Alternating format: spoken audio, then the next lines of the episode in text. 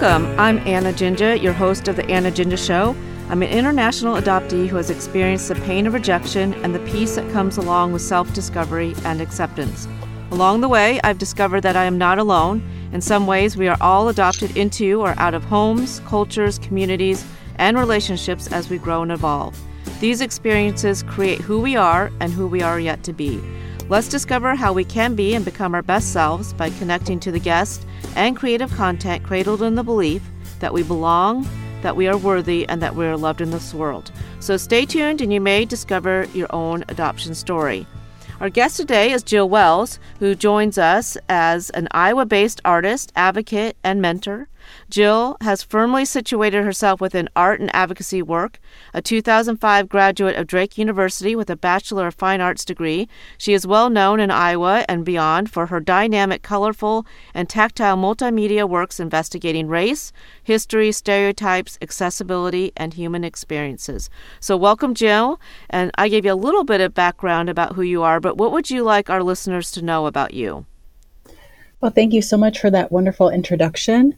Um, oh goodness, I feel like maybe fun fact. I usually start with that I grew up in Indianola, Iowa, and maybe a lot or a little bit of what I'll be sharing today, or that might be connected to our conversation, will be from that history and that time and space in my life. Absolutely.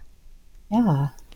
Well, I'm going to start with, um, because I'm going to go back to that fun fact first uh, in a second, but I want to talk a little bit about our introduction. And the person that helped me shape this introduction is another Iowa artist named Akwi Nji.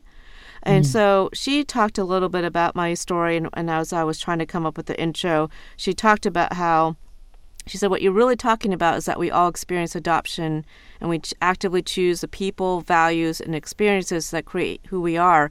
And so I love the thought and how she was able to articulate it for me about how really the, sto- the show is about adoption and foster care stories, but how it's connected to. Um, our origin stories in many ways. So as an adoptee, the beginning act is of abandonment and or rejection um, and how do we navigate through that? So, what is your response to the thought about all of us experience adoption in our lives? Well, I would agree with Akwi and with your statement. I think that's really beautifully and eloquently stated. And I can relate to that in several ways. Um, so, a little bit of self disclosure I lost my father when I was about two years old. He passed away. And my maternal grandfather is someone that I've always described as like my father and the way that he was who really truly was present in my life helped raise me um, made sure that i had and my siblings had everything that we needed when it came to life lessons um, teaching us how to navigate certain situations in life, how to build and construct things, how to take care of a car, make sure I got through college, um, and just was there every stage, milestone, and point in my life. And sometimes when I describe him to folks and I use that term, um, some questions come up that might be in line with that description. And so that's the first thing that comes to my mind when you uh, share that statement.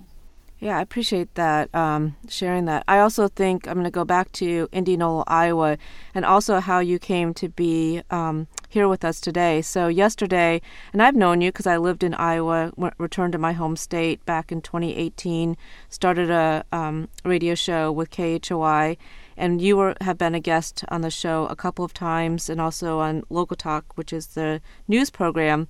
And I was familiar with your work. I went to your website many times and we've had conversation, especially connected to my previous job, which was serving as executive director of Able Up Iowa, which worked with people with disabilities. And so your art that's tied to um, advocacy work around disability was of particular interest to me at that time. And so fast forward, I, I moved to from Iowa to Ohio. and invited you to be on the um, a guest on the local talk show yesterday, which I continue to volunteer as a host once a month. And then because I didn't have uh, an opening for an interview today, I just asked you because one of the things that I do with the Anna Jinja show is to have these creative interchanges that help us um, think about our stories in new ways but I thought I better do a little bit more research because I want to have a meaningful conversation and realized I had just hit the surface about who you are. Um, to learn that you actually have uh, an adopted child, reminded again our connection to Indianola. So I think about that that surface level of knowing people, and then finding out their stories about and finding all those ways that we have connected. And one of the things I thought was interesting about reading about your piece. Um, which is Black Thread, is that you talked about how all the things about growing up in Indianola, what it was like, and about growing up in Iowa. So I'm going to start there, and then I want to talk a little bit about family. But but let's start with place with Indianola. What was it mm-hmm. like for you being in Indi- in Indianola, Iowa? You know, it was a little bit of a double edged sword, and I felt like it was a safe environment to grow up. Um, and you could like leave your bike mm-hmm. in someone's yard and like you come back a couple days later and it was probably there. I could ride across town really easily, get to anyone's house. Um, so I just felt like it was, you know, relatively safe and lots of other youth my age, you know, to grow up with. The flip side to that is that to this day, and even then, so I was born in 1980, grew up in like 80s and 90s in Indianola, um, is that it's just not diverse. Mm-hmm. And it was really interesting because when I was younger, probably like adolescence, early teens, um, I I wasn't I didn't experience like racial slurs being a biracial or a BIPOC individual. Um, I experienced a lot of microaggressions, and at that time, I just knew it was offensive, but I didn't know what the word was. So when, you know, other youth would be like, why do you sound white? Mm. Those types of things are what I grew up with. And not having any diverse folks really around me to have these conversations with or to ask, like, hey, have you experienced this? Or like, why do they think that? Or what does that mean? And not having my father around, which is the African American side to uh, my background. My mother's German, and so I, I just I, I, I didn't have any real context for like what that was that I was experiencing. I just knew I was experiencing something on the opposite side of the coin, um, and so I felt ignorant growing up. I felt like I know I'm missing something, but I don't really know what that is. And there's not anyone around that really looks like me. And I don't really, and I kind of experienced that as well, like not feeling like I physically looked like or fit in, um, and having to try to adapt to that and making like certain conscious decisions, like if my hair is less this way, then maybe I won't get looked at a certain way. Um, it's just things like that. It it wasn't super harsh. It was just like I said, microaggression. So kind of underhand. And then when I we eventually met, left Indianola, um, I went to Drake University, and there I immersed myself through um, my studies in art in African American history, and that became the thesis work to like your senior exhibition um, is what you do. And so I spent four years studying that for like the first time in my life and being around a little bit more of a diverse population in Des Moines. And then things just started to click. So it Indianola was is kind of like I said a double edged sword growing up. That was pretty much my experience. Um, I think it is really those experiences led to why I investigate social issues within my work to this day. Yeah, well, and, and when I was reading the article, um, I loved what you talked about. There was no talk about the beauty of blackness, of the history of all these things that have intentionally been erased or this whole lack of not only knowledge but also representation. And then also when you were talking about um, studying at Drake, that you were first able to indulge an appetite for a cultural past that you've been deprived of. And I think about, I mean, I pretty much grew up in Indianola and Des Moines and felt the same thing, where there were a lot of, um, there were some racial um, I don't know, I guess discord in the schools, and my sister and I talk about that in our social issues class. but I think at the same time, the same experience, like you could run around the square, you could go into the sundry yeah. and get a Green River and be fine. And everybody knew that I was part of my stepmom's family in Indianola. Um, and so I would have my stepbrother defend me if something happened or there was an incident or something said to me. But it is this weird um, experience to grow up feeling disconnected and connected at the same time. Yeah, I would agree with that. That's really well put. Yeah. And so I think, and I love how you talk about those experiences inform your work as an artist. And that's certainly when you visit your website and see your pieces that it, it's quite evident. So when you, when you after you graduated from Drake, what, what happens and what are you passionate about and pursuing? You know, it was interesting because I didn't go directly into uh, fine arts postgraduate. I didn't even I, I, taught a little bit at an after school arts program, which is um, ASAP. I serve on the board there to this day, but I didn't really feel like I knew how to build an art career. So I eventually became a substance use counselor for the state of Iowa. And when you started off with that statement um, where you and Akwi were identifying uh, our family, that's something that came up actually a lot in the counseling seat when we talked about not only boundary setting, uh, but about who is family. And um, so that's another reason why that statement really resonated with me. So I was in the counseling seat for eight years. I started in adult services, residential, and I was there for five with the company at the time that was um, based out of Adair and Baird. So I traveled a lot for work. And then eventually um, I transitioned into youth services, working for an organization in Des Moines where most of the youth were juvenile court ordered to treatment. And I just fell in love with working with youth and in the counseling seat. And I honestly thought that I would retire in that field. I had found by that point, after eight years, a little bit of a mix of how to integrate art into counseling. I'm not an art therapist by any means. Um, I drew from my background and my knowledge, though, from uh, my studies at Drake to use art as a tool non-verbally to break through some barriers and as a great activity to help manage stress, anxiety. Um, it's just a, huge advocate as, as, art as a therapeutic tool, despite that I'm not an art therapist. Um, and then the pandemic hit, and just some things I experienced from telehealth services uh, that I didn't anticipate. It was really, really hard to watch the individuals I was working with, like on a computer screen, suffering and not be able to sit in the same room with them.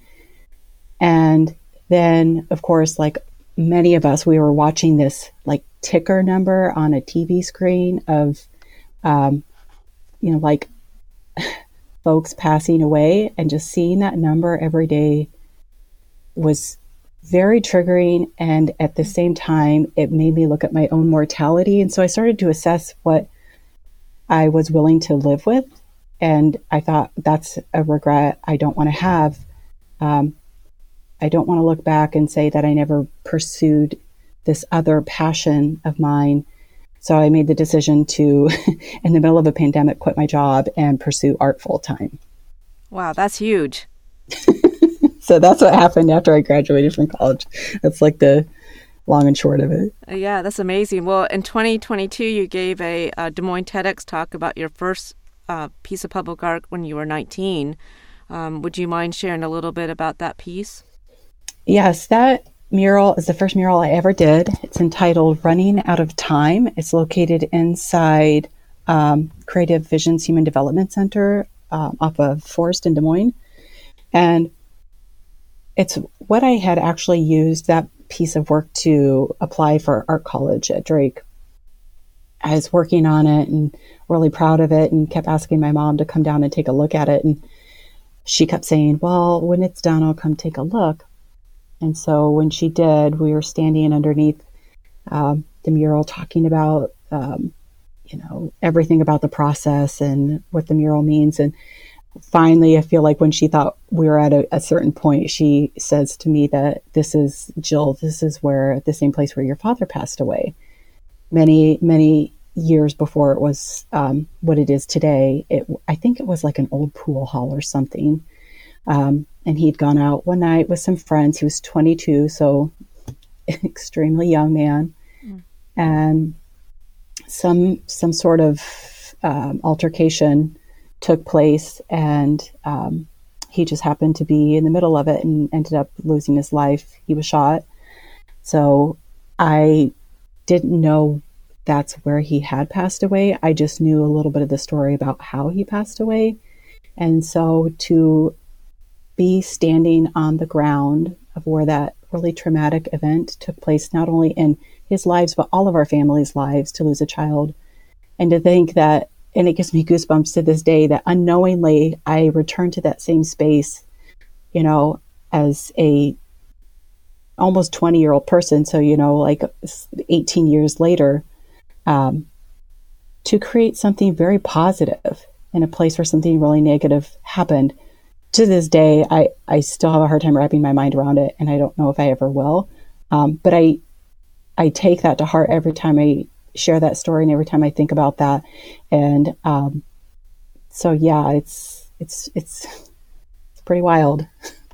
when I think about how too for there are so many stories of adoptees that have shared their story through the show about truth and finding out the truth about things that have happened in their life and how that informs who they are. And at some cell- cellular level sometimes they know and sometimes they don't. And when they're confronted with the truth then what do you do with that information? Um, because that's a pretty big piece of information. Um, and so how has that changed you or has it um, how has it changed you? You know i don't know if i could articulate that right now to be honest. Um, it you know in the moment it felt like i think maybe it feels like the same today. I don't even really know what to do with that. Um, it's very special to me to I think that would be a good word to describe um, what what that was, what that experience was, um, to, to be there in that place. Um, so uh, yeah, I, I think maybe I'll leave it at that. It's it's very special, but I don't really know how to articulate it. Yeah, I think um, as I've been able to get to know your story, and I think about how important butterflies are to you in your work, uh, uh, tied to transformation, and I think about, um, and again, why I do this show, when I, and I want to be able to include artists into the conversations about how we think about our stories, because I think about the transformation and how you took something that was painful and transformed it into something beautiful and also meaningful um, I think that is a theme in your work. Mm-hmm. Absolutely. Um, and I think it's probably there's. I'm guessing I'm not a therapist, but I'm thinking there's probably a, a, connection there. Um, and thank you for sharing that with our listeners. That that story. Oh, my pleasure. Thank you for asking. Well, and thank you for making space for that. I appreciate that. Yeah. Well, and I think it's just so profound because I think, again, going back to these creative interchanges, and as our dean here at Ohio University for the College of Fine Arts talks about these creative collisions. And sometimes I think about that um, collision seems really violent in some ways, where we're taking these art forms and then colliding them with our stories to come up with something new. And you think about how a butterfly transforms and how the um, caterpillar will beat their wings to be able to create transformation. I think that's a lot of what we do. And I know for me, you know, it wasn't until I started um, doing this podcast about adoption and foster care that I even wrestled with my own story because I didn't want to know the truth. I didn't want to talk about things that were painful to me um, growing up in Iowa and feeling different and separate. Um, and so it takes these kind of experiences to be able to um, think about our stories in, in our own in a way, which that's yeah. not very articulate. But one of the things when, when we come to this creative collisions, one of the things that I do is to ask a songwriter or a musician Oh yeah, same thing. I need more coffee. And you saw this on Monday. yeah, you saw this on Monday yeah. where I'm like, uh, use your words, Anna. But a musician or a poet to bring either a poem or a song to be able to interact with the guest and their story and the themes that we talk about. What we're going to do for your show, which is different, is before we air the show, we're going to ask our listeners to visit your website to learn more about a piece titled Black Thread um, and then we're going to talk a little bit about how that's tied to family and about how um, how you talk about how this sparks a broader conversation about access to quality, diversity, and inclusion. So let's talk a little bit about um, this piece, which is if you go to the website too, there's a video um, that talks about the piece that, and you can see it in um, in all of us. But I'm going to let you talk about it. Yeah. So um, Black Thread presents the journey and geography of a time period in American history known as the Great Migration. And so that's from roughly 1910 to 1970 when approximately um, like 6 million formerly enslaved African Americans migrated from the South to uh, the Northeast, the Midwest, and the West. And there's a lot of reasons why um, that happened, which I won't get into uh, right now. The piece, though, that I'll kind of visually describe that is a big part of that work is a 1958 Kenmore sewing machine. So um, it's a convertible sewing machine. It collapses inside of itself. The actual sewing machine will fold in and then the sides of the table will collapse over top of the sewing machine. So it, it looks like a flat desk, and it's this kind of like ochre color, or was originally like a 19, you know, like it says 58, but I always think of like the color that oak is like a 70s kind of ochre. Um, and then when you open it up, it transforms. So that was one of the reasons why I wanted to use it. But more importantly, it's my maternal grandmother's sewing machine. So this piece in the space with the exhibition is centered typically. So in a space with four walls, it sits in the center, and then we have thousands of black butterflies that are moving towards it across those four walls. And those butterflies actually mirror the migratory patterns of those formerly enslaved individuals. So if you look at a map of the Great Migration, they have these kind of generic pathways um, that folks traveled from the South to the Northeast, the Midwest, or the West. So those butterflies follow those arcs or those straight lines. Um, and the black butterfly is a metaphor for black bodies in motion.